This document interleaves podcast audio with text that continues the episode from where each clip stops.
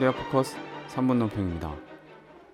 지난 5월 23일 박근혜 정부와 새누리당은 국회에서 당정 협의를 갖고 천안함 사건에 대한 북의 책임 있는 조치가 없는 한 오이사 조치 해제는 불가하다는 방침을 재확인했습니다. 이에 대해 북의 국방위 정책국은 오이사 조치 발표 5년이 되는 24일 성명을 통해 천안함 사건과 관련된 남북 공동 조사를 제안하고 남측이 오이사 조치를 근본적으로 해제할 것을 거듭 촉구했습니다. 또한 통일신보는 오이사 조치는 북남 관계를 가로막는 장애물이라며 오이사 조치를 계속 유지하겠다고 하는 것은 그들에게는 오직 동족 대결, 북남 관계 파국의 흉심밖에 없다는 것을 보여주고 있다며 조치 해제를 주장했습니다. 이에 대해 논평하겠습니다.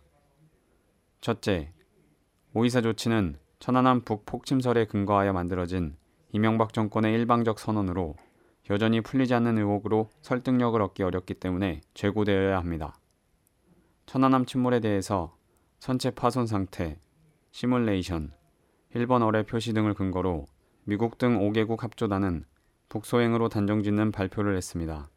하지만 북은 천안함 폭침 북소행설을 완강하게 거부하면서 공동조사단을 구성하여 조사하자고 밝히고 있고 여전히 사고 위치, 물기둥 존재 여부, 선체 상태 등 합조단이 발표한 북의 어뢰에 의한 공격에 대해 과학자들조차도 의문을 제기하고 있습니다. 때문에 박 정권은 오이사 조치를 해제하고 북의 공동조사 요구를 수용해야 합니다.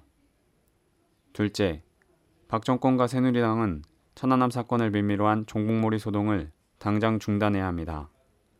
과학자 국제학술지 미국 정부 자료를 통해서도 의혹이 제기되고 있는 천안함 폭침설은 거듭되고 있는 문제 제기에도 박 정권은 합리적인 반박은 하지 않은 채 북이 하지 않았다면 누가 했겠느냐는 식의 입장만 앵무새처럼 되풀이하고 있습니다.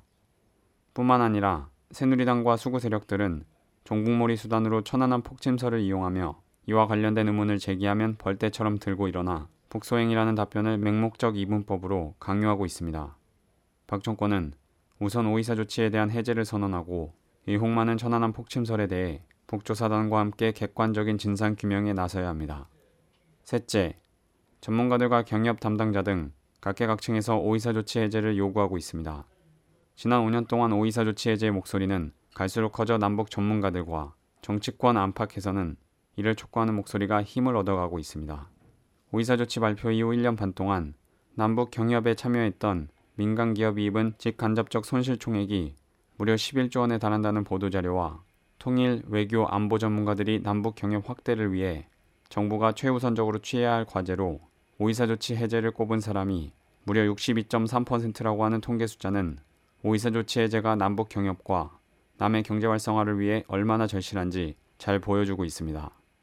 박 정권은 명분도 실리도 없는 오이사 조치를 지금이라도 당장 해제해야 합니다. 온 민족의 화해와 단합을 위해 박 정권은 오이사 조치 해제하고 민족 공동 행사를 허용해야 합니다. 남북 민간 단체는 지난 5월 5일부터 5월 7일까지 중국 심양에서 광복 70돌 6.15 공동선언 발표 15주년과 8.15 광복 70주년을 기념하는 남북 공동행사를 공동으로 추진하기로 합의했습니다. 이에 따라 6월 6.15 공동선언 기념행사, 7월 광주 유니버시아드 대회, 8월 8.15 광복 70주년 기념행사 등 남북의 민간 체육 교류 행사가 잇따라 열리게 됐습니다. 박 정권은 일본이 노골적으로 군국주의 노선을 걸으며 미일과 북중러의 대결 구도가 더욱 첨예화되고 있는 복잡한 동북아시아의 외교 환경을 예의주시하면서 외세와의 공조가 아니라 민족과의 공조로 군사 외교적 위기를 극복해야 할 것입니다. 코리아 포커스 3분 논평이었습니다.